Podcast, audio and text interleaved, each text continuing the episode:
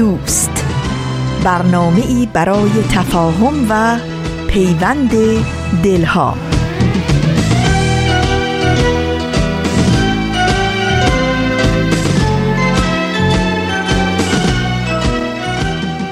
به پرده هفتم خوش اومدید.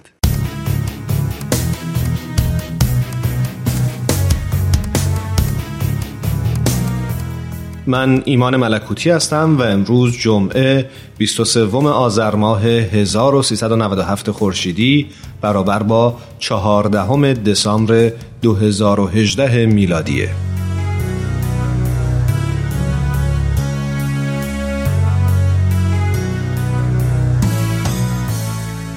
شروع هر کار جدید همیشه براش سخت بود. یعنی پذیرش هر گونه تغییری به مزاقش خوش نمی اومد. چیزی که همسرش هم اغلب بهش یادآوری کرده بود.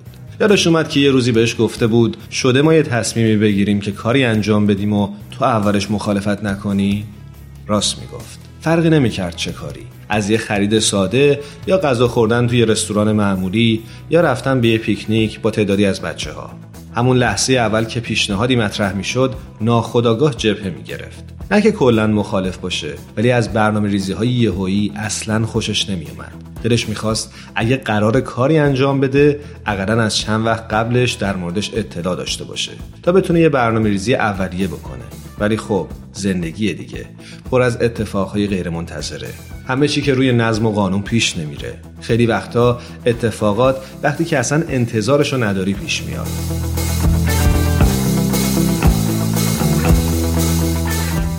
اون هفته تعطیلات آخر هفته طولانی بود.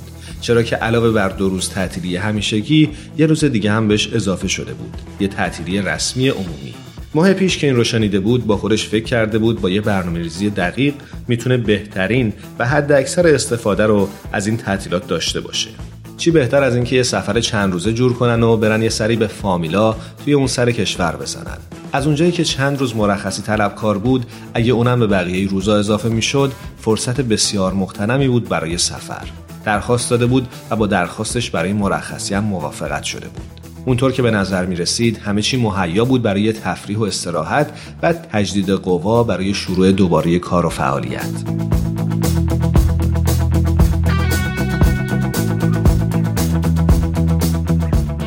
با فامیلای مورد نظرش تماس گرفته بود و به سمع و بسرشون رسونده بودن که آزم دیدار این عزیزان هستند. اونا هم ظاهرا و احیانا باطنا با روی باز استقبال کرده بودند. تو مسیر رفتن با اینکه به زبون نیاورده بود ولی ته دلش از این برنامه ریزی دقیق و عالی به خودش دست مریضا می‌گفت وزیر پوستی لبخند می‌زد به راحتی و بدون دردسر رسیده بودن و با استقبال گرمی هم روبرو شده بودند روز اول و دوم همه چی عالی پیش رفته بود دیدن موزه حیات وحش برنامه پیکنیک کنار رودخونه بی‌نظیر بود.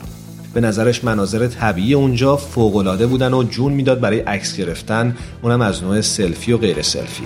همه چی داشت به خوبی پیش می‌رفت که خوردن ساندویچ از ساندویچی به ظاهر معروف کارو خراب کرد. شب نشده دل درد و دلپیچه امونشو برید. و جالب این بود که تنها اون به این درد دچار شده بود و بقیه در کمال صحت و سلامت بودند وقتی اوضاع حادتر شده بود به این نتیجه رسیده بودن که برن بیمارستان. تو بیمارستان به همه چی مشکوک شده بودن. آپاندیس عفونت دستگاه گوارش بیماری ویروسی همه جور آزمایش دادن و آخرم به نتیجه ای نرسیدن. ولی برای خالی نبودن عریضه دارو تجویز کردند که حالشو بهتر کرده بود.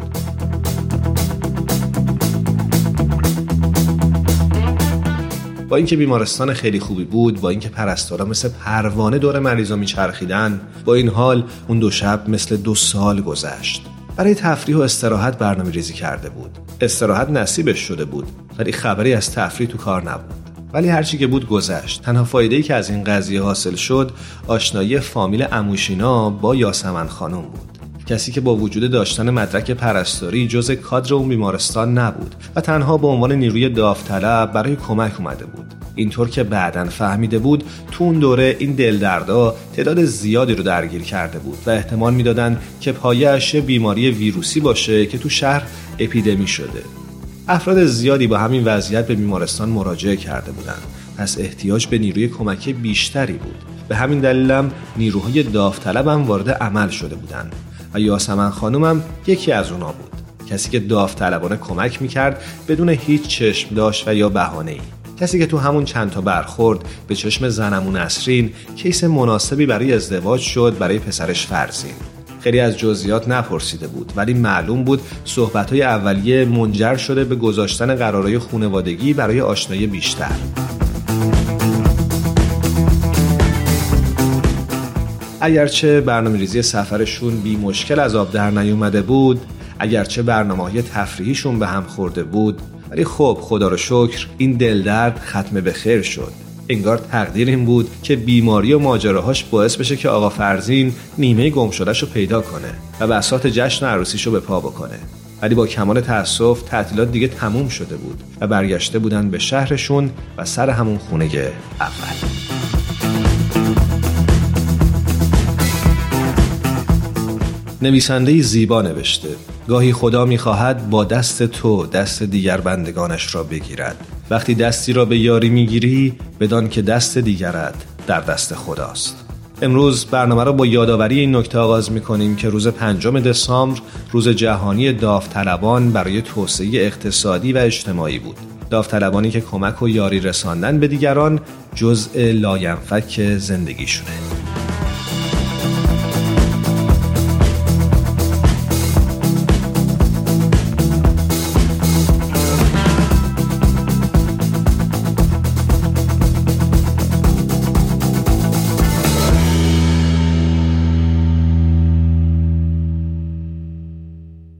ما رو در اینستاگرام هم دنبال کنید آدرس ما هست Persian BMS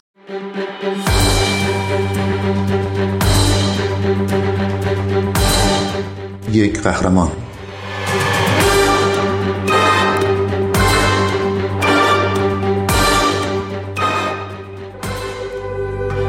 The rainforest in Borneo is a very special place جنگل های بارانی در بورنئو جای خیلی خاصیه. اونجا مملو از حیات و هوای پاک، آب پاکیزه و آب و هوای ثابتیه که از این جنگل ناشی میشه. اما این مکان خارق‌العاده کم کم داره از بین میره. های آفتاب در جنگل های گرمسیری در آسیای جنوبی زندگی می کنند. اونا نقش مهمی در حفظ سلامت جنگل و تعادل اون ایفا می کنند. اما این جنگل در آسیای جنوبی به طور گسترده‌ای در حال نابودیه و این ها با تهدیدهای زیادی مثل شکار غیرقانونی و اسیر شدن روبرو هستند. های آفتاب مشکلات زیادی دارند. ملاقات با قهرمانی که به نجات خرسهای آفتاب در مالزی می‌پردازد. سیت وانگ با اون عینک سیمی و قیافه مهربونش خیلی شبیه یکی از شخصیت‌های کمدی به نام کلارک کنته البته از نوع مالزیایی این زیست شناس حیات وحش یک جورایی سوپر قهرمان و مدافع خستگی ناپذیر کوچکترین گونه خرسهای دنیا به نام خرس آفتابه وانگ میگه من اغلب خرس آفتاب و یک گونه فراموش شده مینامم. وقتی 20 سال پیش برای اولین بار این کار رو شروع کردم هیچ کس تا اون زمان در مورد این خرس ها تحقیق نکرده بود. خیلی از مردم حتی نمی‌دونستند که این جانوران وجود دارند همینطور که وانگ در مورد این جانوران تحقیق می‌کرد با خطراتی که جنگل زدایی و شکار غیرقانونی ایجاد می کرد آشنا شد و دریافت که این خرس ها با خطر جدی روبرو هستند. اون میگه من هرچه بیشتر در مورد این خرس ها یاد می گرفتم بیشتر بهشون اهمیت می‌دادم و بیشتر نگران وضعیتشون می شدم پس باید به اونا کمک می کردم. من با کارهایی مثل نجات پرنده ها بزرگ شدم. زیست شناسی حیات وحش خوندم. پروفسوری رو ملاقات کردم که دنبال یک دانشجوی مالزیایی میگشت که روی خرسهای آفتاب تحقیق کنه. بهش گفتم من اون یک نفرم. وقتی من این کار رو شروع کردم هیچ کسی قبلا در مورد این خرسها تحقیق نکرده بود. هرچه بیشتر در موردشون چیزی یاد می‌گرفتم بیشتر بهشون اهمیت می‌دادم و هرچه بیشتر بهشون اهمیت می‌دادم بیشتر نگران می‌شدم. من باید بهشون کمک می‌کردم. امروزه سازمان غیرانتفاعی او به نام مرکز حفاظت خرس آفتاب برنین تنها پناهگاه امن برای این گونه جانوری در دنیاست. سیوانگ که به نام پدر خرس معروفه از سال 2008 با همکاری گروهش به حفظ و بقای 55 خرس نجات یافته کمک کرده. این گروه همچنین در جهت افزایش آگاهی عمومی در مورد این خرس ها تلاش می کنند. یک قهرمان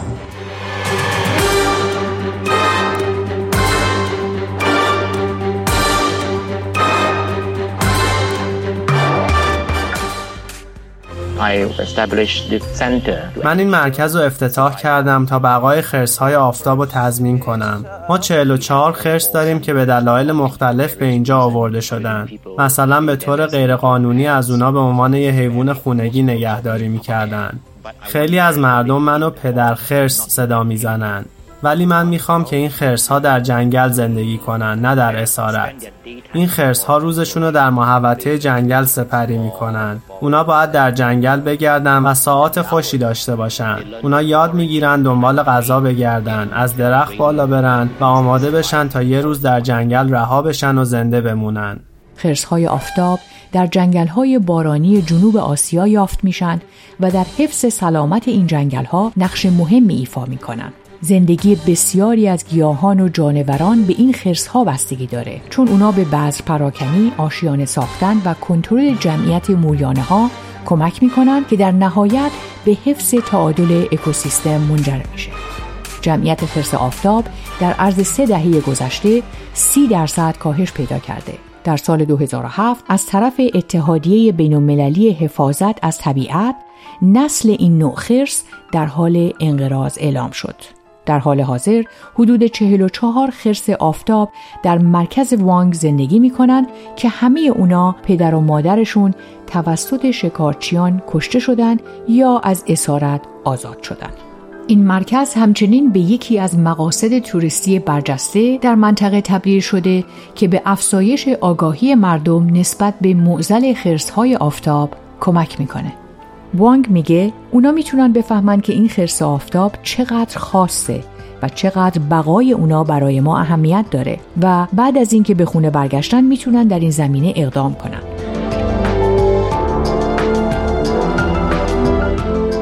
برای وانگ این کار یک نوع تعهد و مسئولیته. وانگ میگه این خرسا جزی از خانواده من هستن. وقتی در خطرن من بهشون اهمیت میدم. وقتی مشکل دارن از طرفشون حرف می‌زنم. من دلم می‌خواد که صدای این خرس ها باشم و براشون بجنگم تا بقای اونا رو تضمین کنم.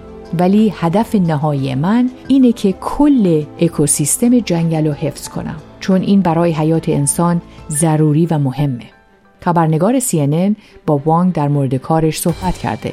ازش می‌پرسه چطور درگیر موضوع خرسای آفتاب شدین؟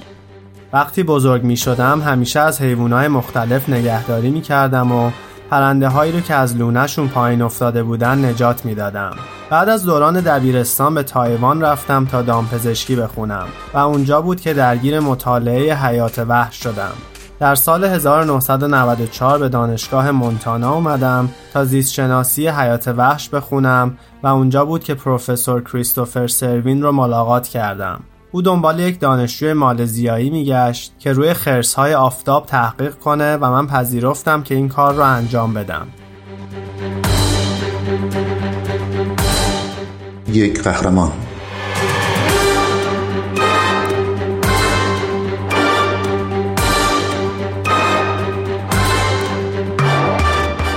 راجع به خطراتی که این خرس ها رو تهدید می‌کنه بیشتر صحبت کنیم. در پنجاه سال گذشته تعداد زیادی از جنگل های گرمسیری در این منطقه از بین رفتن و با این جنگل زدایی خرس های آفتاب زیستگاه خودشون رو از دست دادن اگرچه این نوع خرس از گونه های حفاظت شده است ولی به خاطر گوشت و اعضای بدنشون که در داروهای سنتی آسیایی مورد استفاده قرار می گیرن شکار می شدن. این به معنای واقعی کلمه محو کردن جمعیت محلیه بچه های این خرس ها به طور غیرقانونی به عنوان حیوانات خونگی نگهداری میشن. طوله این خرس ها خیلی زیبا هستند و مردم تشخیص نمیدن که اینا بچه خرسن تا وقتی که تبدیل به یک جانور مخرب میشن. نهایتا اونا یا این خرس ها رو می‌کشن و یا در قفس های کوچیک زندانیشون می‌کنن. ما برنامه های آموزشی زیادی انجام دادیم تا مطمئن بشیم که دیگه مردم این خرس ها رو نگهداری نمی کنن. این حیوانات در مرکز شما چطور وقت میگذرونن؟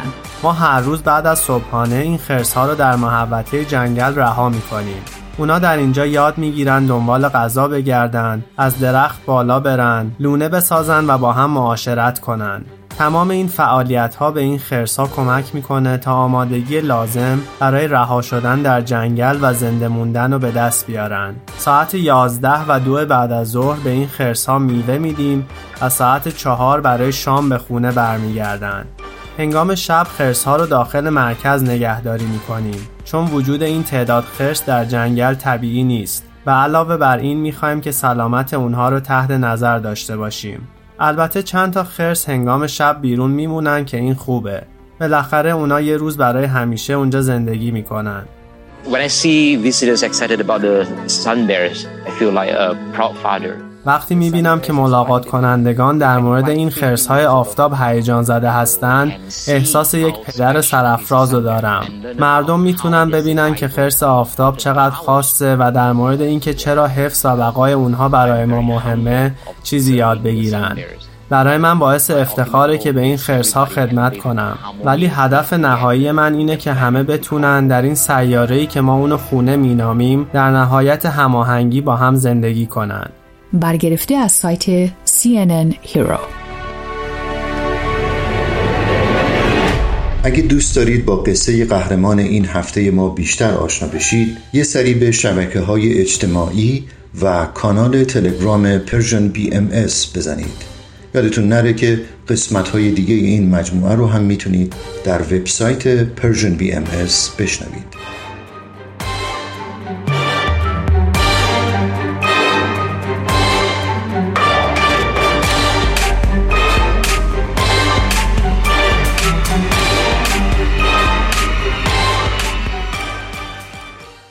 ما در اینستاگرام هم دنبال کنید. آدرس ما هست Persian BMS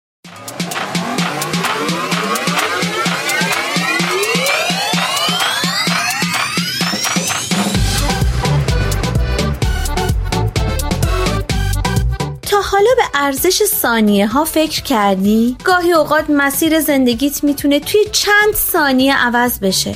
شنیدن یه صدا، دیدن یه تصویر، خوندن یه خبر همه و همه می‌تونه یه شروع تازه باشه. پس با ما همراه باش تا قدر ثانیه ها رو بیشتر بدونیم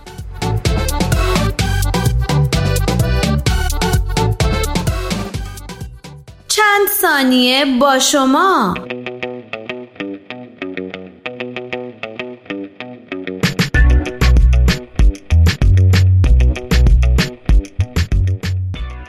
تعریف فعالیت داوطلبانه یا والنتیرینگ چنین می‌توان گفت فعالیتی بشردوستانه که برای ترویج خوبی و یا بهبود کیفیت زندگی انسانها انجام میشه. این نوع کار هیچ گونه منفعت مالی نداره و می‌تونه سبب پیشرفت توانمندی های شخصی و رشد روابط اجتماعی بشه و همچنین حس ارزشمند بودن رو در شخص به وجود بیاره. معمولا خیلی از داوطلبین می‌خوان در زمینه ای کار کنن که در اون تخصص و یا مهارت دارن مثل زمینه های پزشکی، آموزشی و یا فعالیت های اورژانسی و گاهی هم به علت نیاز در شرایط خاص مثل بلایای طبیعی گروهی داوطلب میشن تا به مصدومین این حوادث کمک کنند.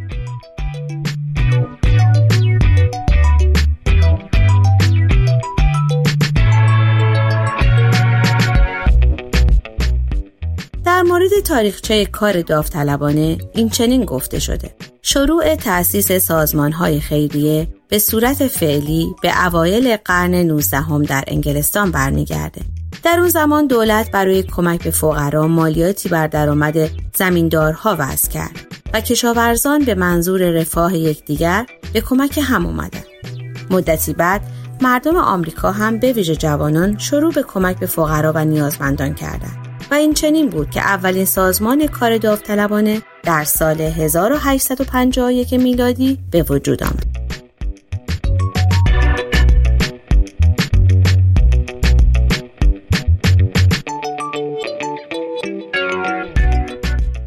در اوایل قرن بیستم نیز چند سازمان کارهای داوطلبانه افتتاح شد و به تدریج این فعالیت ها و این نهادها به صورت رسمی و در کشورهای مختلف گسترش پیدا کرد. سازمان ملل متحد UN در سال 1985 در بیانیه روز 5 دسامبر را به عنوان روز جهانی داوطلب تعیین کرد.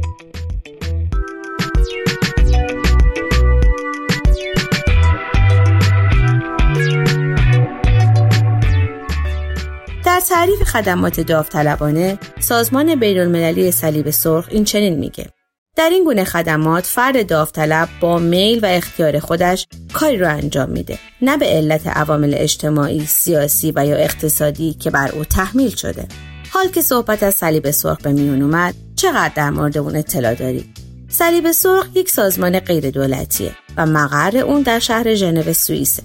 گفته شده صلیب سرخ در ابتدا فقط برای مراقبت از سربازان زخمی جنگ بود اما بعدها به منظور تسکین دردهای بشری گسترش یافت.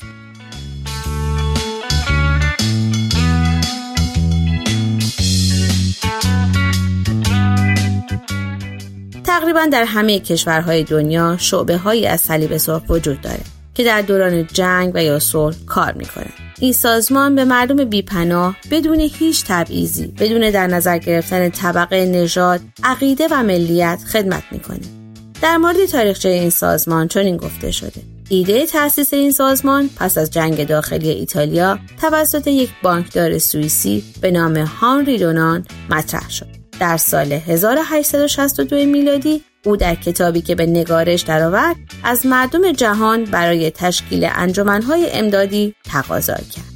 از اونجایی که در جنگ سربازان زخمی شرایط وخیمی داشتند و کاری از دستشان بر نمی اومد پس کمک به آنها وظیفه هر انسانی بود. این تقاضا بر مردم تاثیر زیادی گذاشت و در کنفرانس بین المللی ژنو که در سال 1864 میلادی برگزار شد 16 کشور تأسیس صلیب سرخ را پذیرفتند.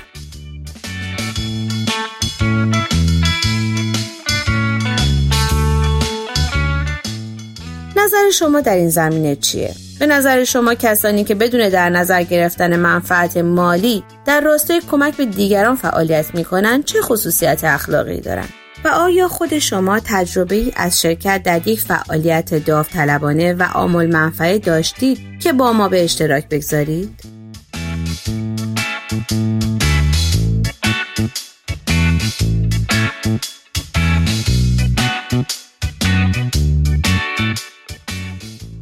شما می‌تونید از طریق آدرس ما در تلگرام ادساین پرژین بی ام و همچنین ایمیل info at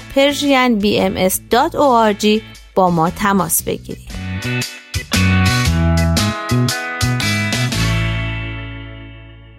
آرشیو این مجموعه در وبسایت Persian BMS به آدرس www.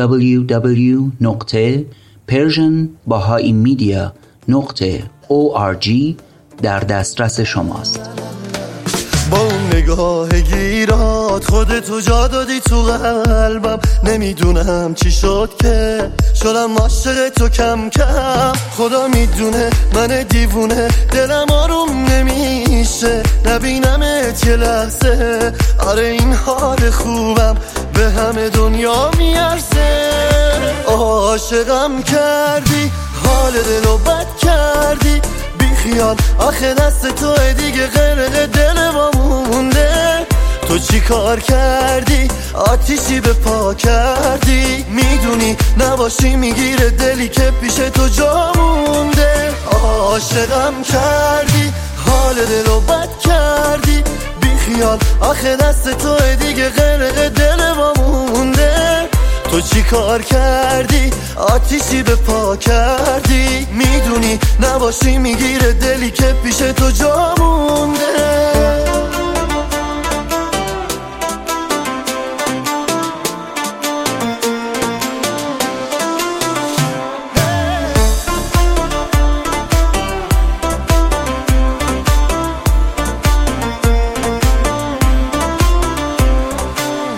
پیشم بمونه ابرو کمون با دل و جون دوست دارم. خوشم با دلم می‌خواد سر روی زانوت بذارم. بیقرارتم خودم تکی حرف دلم و بگم به کی که عاشق شدم و کشتی من و تو یکی. عاشقم کردی حال دلو بد کردی. بی خیال آخه دست تو دیگه غرق دل ما مونده. تو چی کار کردی؟ آتیشی به پا کردی؟ می‌دونی نباشی می‌گیره دلی که پیش تو جا مونده. عاشقم کردی حال دلو بد کردی. بی خیال آخه دست تو دیگه غرق دل ما مونده. تو چی کار کردی؟ آتیشی به پا کردی. می‌دونی نباشی می‌گیره دلی که پیش تو جا مونده.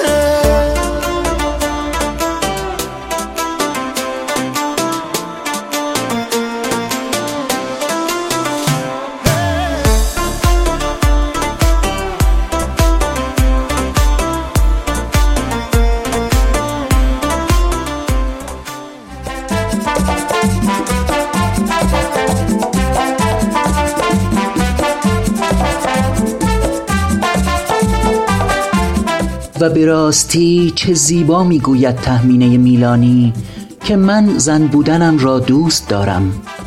بانوی سرزمین من اگر تو نیز زن بودنت را دوست بداری و خود را باور کنی یقین بدان که هیچ محدودیتی نخواهد توانست مانع پیشرفت و ترقیت گردد.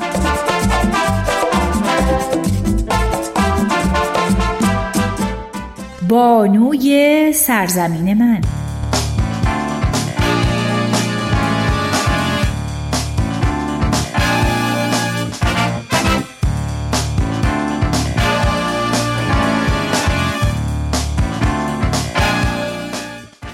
بنا به نظر یکی از جامعه شناسان تلاش برای بهتر بودن و بهتر شدن میلی غریزی است که تمامی انسانها به اشکال مختلف از آن برخوردارند.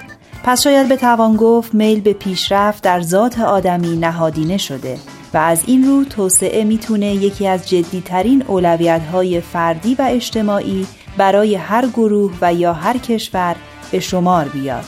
چرا که در جامعه توسعه یافته انگیزه برای پیشرفت بیشتره و به این سبب زرباهنگ توسعه سرعت و شتاب بیشتری می‌گیره. بنا به نظر این جامعه شناس در این عرصه نبایستی نقش انسان رو نادیده گرفت. چرا که او به عنوان بازیگر و بازیگردان اصلی تغییر و تحول نقشی مهم رو بر عهده داره و اساس توسعه برای انسان به واسطه او انجام میشه.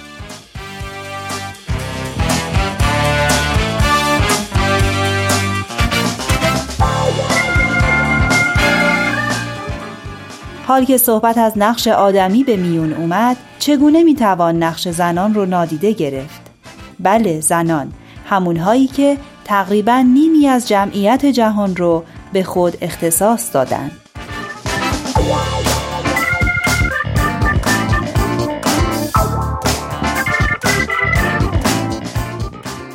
از اونجایی که یکی از اهداف مهم توسعه نفی نابرابری های طبقاتی، جنسی، قومی و انسانی است، از میان برداشتن نابرابری های موجود میان مردان و زنان و به رسمیت شناختن جایگاه زنان در مباحث توسعه به بحثی اساسی در میان کشورها بدل شده.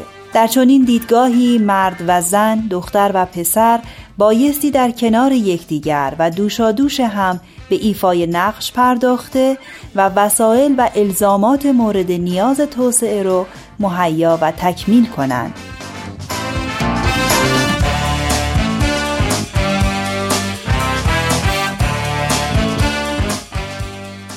با تمامی آنچه که گفته شد لزوم مشارکت زنان در توسعه کلامی نو و یا تازه نیست مدت زمان مدیدی است که بهرهگیری از تمام نیروها برای دستیابی به اهداف از پیش تعیین شده به عنوان یک اصل بدیهی پذیرفته شده.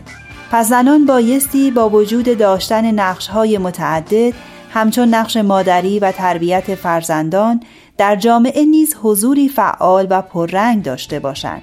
تا به این سبب بتوان در فرایند توسعه اجتماعی، اقتصادی، سیاسی و فرهنگی از توانایی های اونها بهره برد.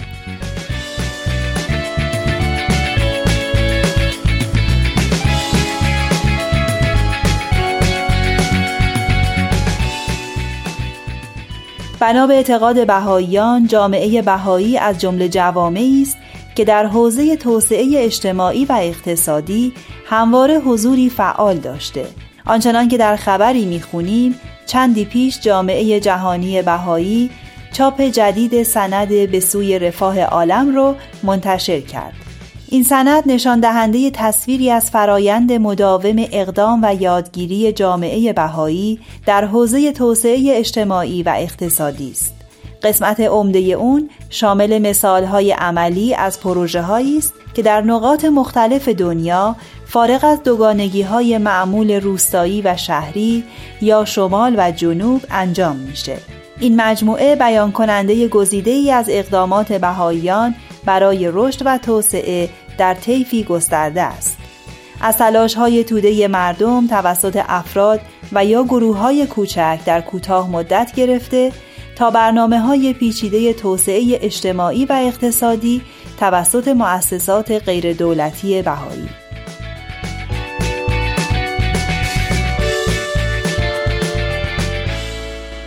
بانوی سرزمین من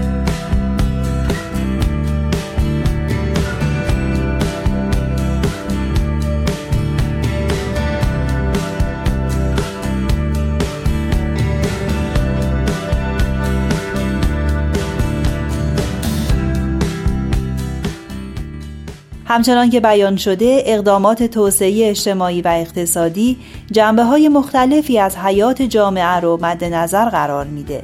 سند به سوی رفاه عالم برخی از این جنبه ها همچون آموزش و پرورش، سلامت، کشاورزی، حیات اقتصادی جوامع، هنر و رسانه و پیشرفت زنان رو مورد کاوش و بررسی قرار داده.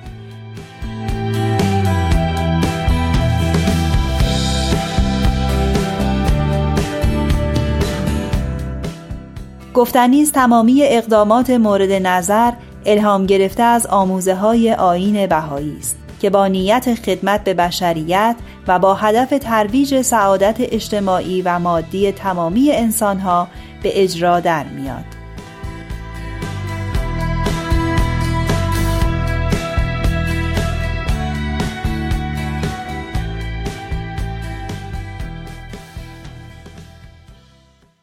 آرشیو این مجموعه در وبسایت Persian BMS به آدرس www.persianbahaimedia.org در دسترس شماست. نسیم، بدی، تارا، آزین، بهمن، فرح، میثاق و الهام از تهیه کنندگان برنامه پرده هفتم هستند. کوچه فصل دوم قسمت هفتم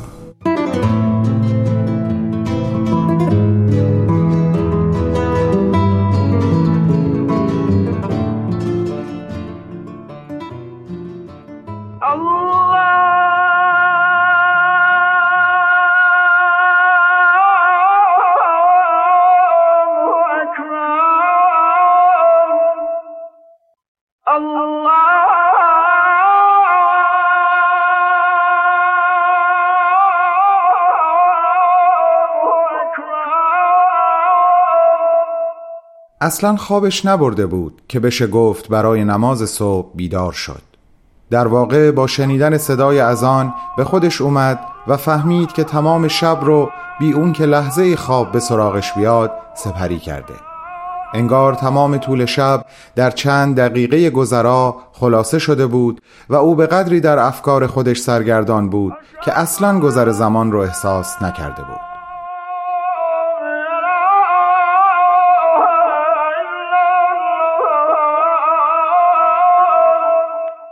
خسته تر از نیمه شبی که به رخت خواب رفته بود لحاف را از روش کنار زد و بلند شد تا بره وضو بگیره. اما مدتها بود که نماز و دعا و نیایشش با استراب و بیقراری همراه شده بود. احساس آدمی رو داشت که سالهای طولانی مسیری رو با اطمینان کامل آمده بود تا به مقصدش برسه و در درست بودن راه هیچ وقت هیچ تردیدی نکرده بود.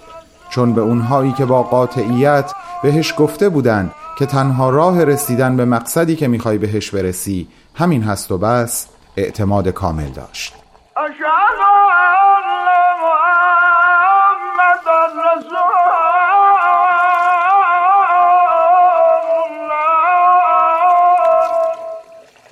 و حالا به ناگهان در ادامه مسیر تابلوهایی رو در کنار جاده دیده بود که بهش چیز دیگه ای می وقتی بیشتر فکر می کرد متوجه می شد که انگار از این تابلوها باز هم در طول مسیر وجود داشته. اما اونها رو به گونه ای از چشمش مخفی کرده بودند و یا خودش خواسته یا ناخواسته چشم دلش رو به روی اونها بسته بوده. شوخی نیست.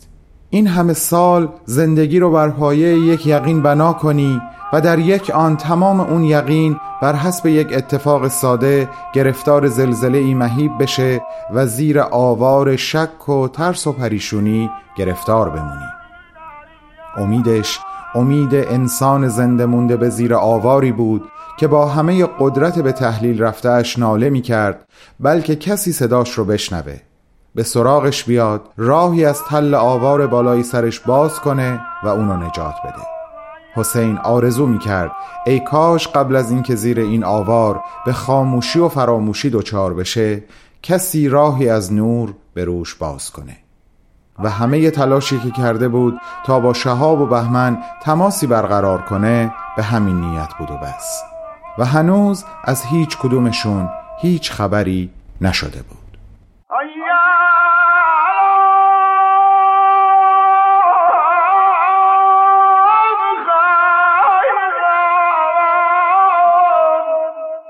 سلام بابا جان. تو هم که بیداری؟ سلام بابا. صبحت بخیر. آره درسا زیاده. دیشب تقریبا اصلا نخوابیدم. منم همینطور نادر جان. حالم ناخوشه بابا. هنوز ازشون خبری نشده؟ نه. تا دیشب که از هیچ کدومشون خبری نرسید کاش می‌دونستم لاقل امشب آقا شهاب میاد قهوه خونه یا نه.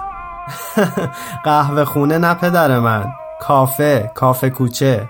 آخ که تو هم چه دل خوشی داری نادر. باشه همون کافه. شوخی کردم به خدا. هر چی دوست داری بگو. من که چه خبری بشه چه نشه میرم سر قرار. توکل به خدا. ولی کاش تو هم با هم می اومدی نادر. این یک بار دلم نمی‌خواد تنها برم اونجا. حتی دلم نمی‌خواد جای همیشگی بشینم. میگم کاش اصلا یه جای دیگه قرار گذاشته بودیم ها؟ انقدر دلنگرون نباش بابا جان. من هم حال تو رو می‌فهمم هم حال اونا رو درک می‌کنم. حتی اگه فعلا هیچ جوابی به ایمیل های تو ندن حتی اگه امشب شهاب نیاد سر قرار همه اینا قابل درکه. ولی ما ناامید نمیشیم. من کنارتم بابا. باشه امشب میام ولی دیرتر. تا ساعت هشت کلاسم تموم نمیشه. تو ساعت هشت شب کلاس دانشگاه داری نادر؟ کلاس که نه با بچه ها دور هم هستیم برای پروژه‌ای که در پیش داریم. باید تابلوها رو تا روز نمایشگاه تموم کنیم. من که از برنامه های تو سردر نمیارم نادر جان. فقط تو رو به روح مادرت قسمت میدم همین که کار تموم شد بیا قهوه خون. همون کافه کوچه. باشه بابا جان چشم. فقط موندم شهاب اگه بیاد چطوری بعد تو رو بشناسه؟ اون تا منو ببینه می‌شناسه بابا. یه چند دفعه ای شام و نهارش تو زندان به شیفت من خورد. از اون دریچه صورت منو دیده. میشه یه بار دیگه ایمیل منو چک کنی ببینی خبری شده یا نه؟ من که دیگه به خودت یاد دادم چطوری بری سراغ ایمیلات. ولی باشه. تو برو نمازتو بخون من واسط چک می‌کنم. دست درد نکنه بابا.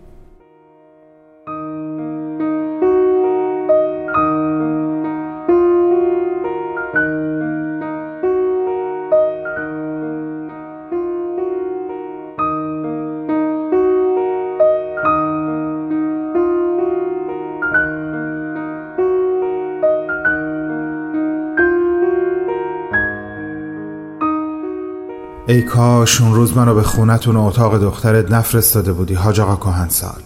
هی بهت گفتم یکی از خواهرا رو بفرست. این خوبیت نداره من برم اتاق دخترتو بگردم.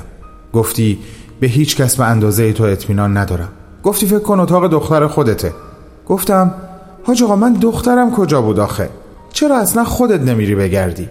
گفتی یه سفر کاری واجب باید برم. دستورش همین الان رسیده. اونقدر واجبه که باید همین الان از دادگاه یه راست برم فرودگاه. دو روزه میرم و برمیگردم. میترسم دیر بشه. می‌خوام اگه چیزی هم هست هر چه زودتر پیدا بشه تا بتونم جلوی ادامه این ماجرا رو بگیرم. بهش شک کردم. گفتم آخه چی شده که یک دفعه به این طفل معصوم شک کردی؟ دخترت مثل فاطمه زهرا پاک و نجیبه. گفتی من که نگفتم به نجابتش شک کردم حاجی. غلط نکنم این با باهایا سر و سری داره. عمرم و پای این طایفه پیر کردم. خوب بوی حرفا و تفکراتشون رو حس می‌کنم. ستاره هم یه مدتی حرفاش همین بو رو میده.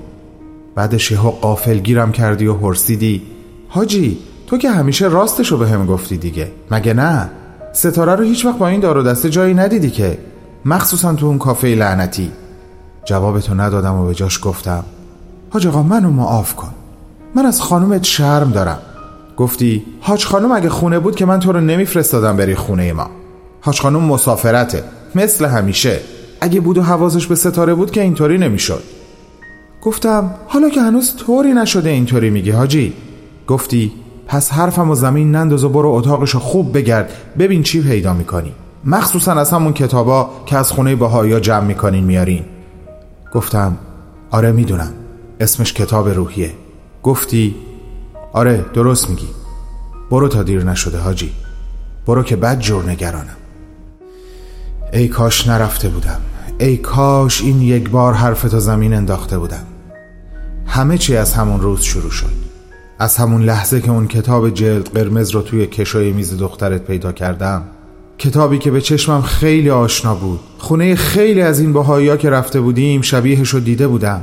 کتابی که همیشه به هم گفته بودی توش پر از دشمنی با خدا و پیغمبر. اینا می‌خوان جوانای مردم رو به بیراهه بکشونن. می‌خوان دین و ایمون مردم رو ازشون بگیرن. و من حتی یه بار وسوسه نشده بودم لای یکی از این کتابا رو باز کنم و ببینم چی توش نوشته شده آخه. کاش این بارم وسوسه نشده بودم حاجی. کتاب رو باز کردم و خشکم زد.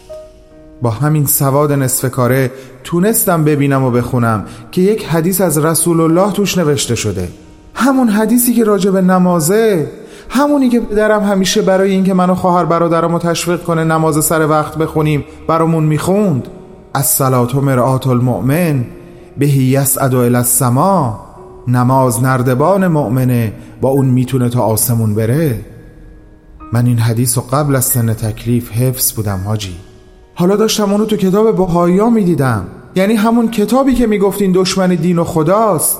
همون کتابی که بارها صاحباشون رو گرفتیم و آوردیم زندان برای شما همونایی که بارها هر جا که شما خواستین رفتیم و پاییدیمشون.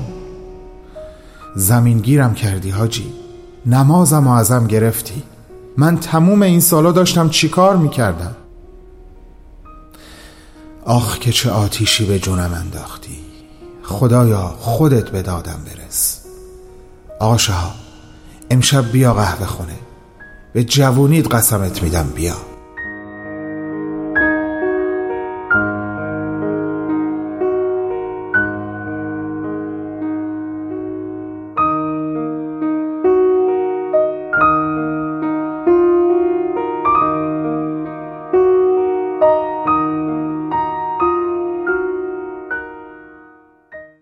جمله است منصوب به دالای لاما.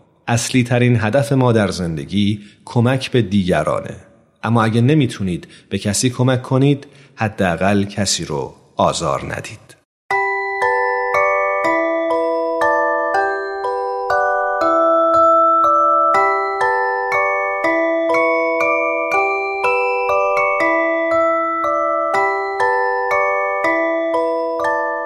ام استودیوز به سفارش رادیو پیام دوست این برنامه رو براتون تهیه کرده بود.